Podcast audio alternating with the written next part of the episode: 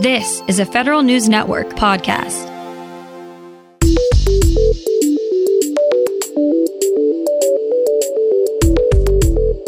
Coming up on today's Federal Newscast, agencies are pushing federal employees to get their yearly flu shots. The Defense Department has a plan for when it needs to send people overseas. And there's a new way for Junior to get some help with schoolwork during these strange times. These stories and more in today's Federal Newscast.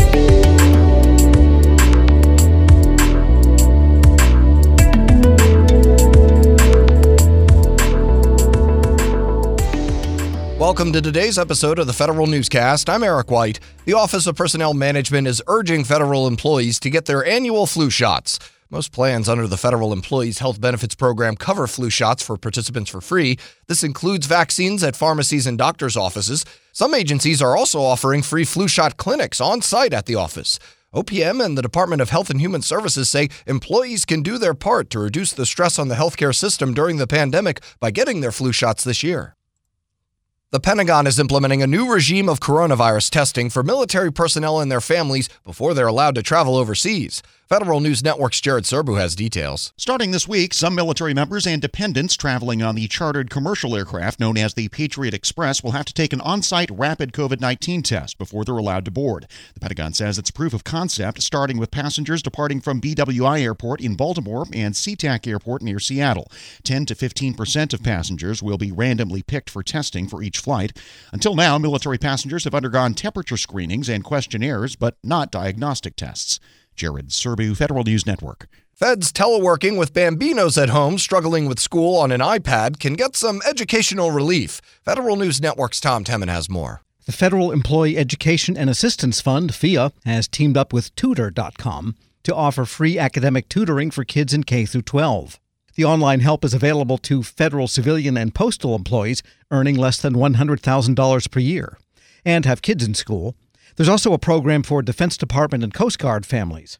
Tutor claims nearly 1 million one-on-one sessions per year for the last 20 years. I'm Tom Temen. Agencies have some new deadlines to meet in the Trump administration's ongoing efforts to implement a 2018 executive order on employee firings. The Office of Personnel Management wants agencies to report on the number of people they've disciplined or fired the last 2 years.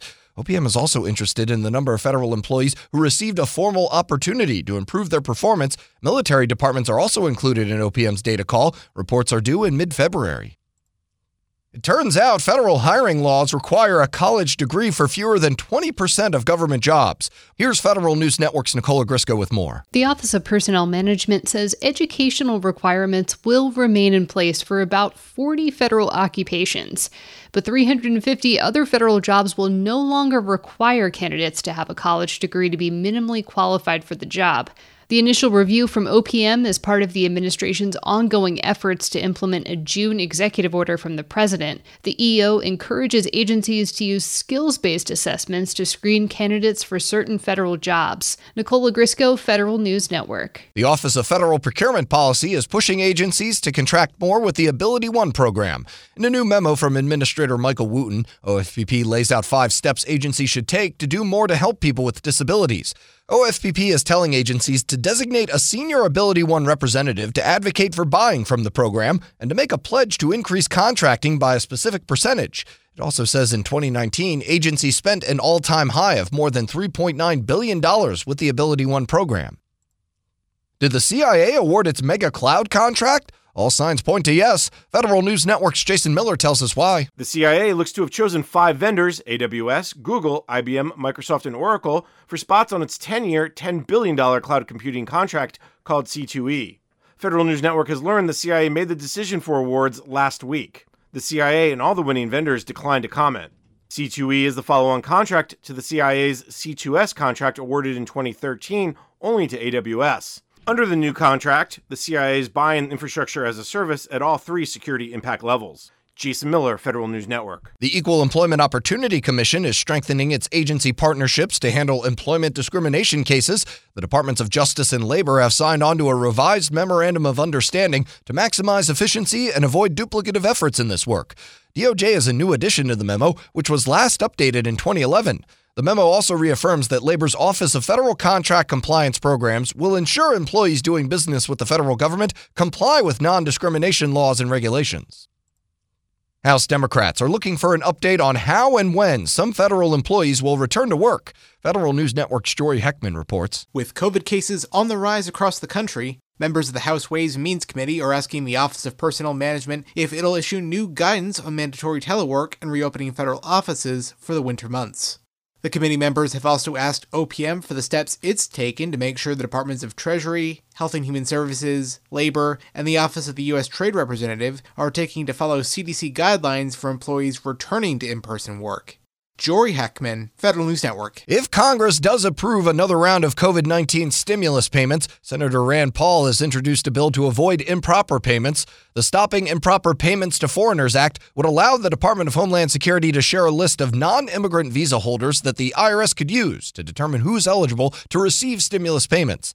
The bill would also allow DHS to block visa renewals for individuals who do wrongly receive an economic incentive payment from the IRS. And if your agency or organization is interested in acquiring any military artifacts, there's a new chance to get your hands on some. The U.S. Army Museum Enterprise is looking to divest some of its surplus material among the 580,000 historical artifacts it currently manages. It's part of a 5-year effort to reform the Army artifact collection, as it's currently conducting a phased review to identify and differentiate significant artifacts that need to be preserved from the surplus material. You can find more information about these stories at federalnewsnetwork.com, search Federal Newscast, subscribe to the Federal Newscast on Podcast One or Apple Podcasts, and stay up to date on your agency's response to the coronavirus with our Coronavirus Resource page. I'm Eric White.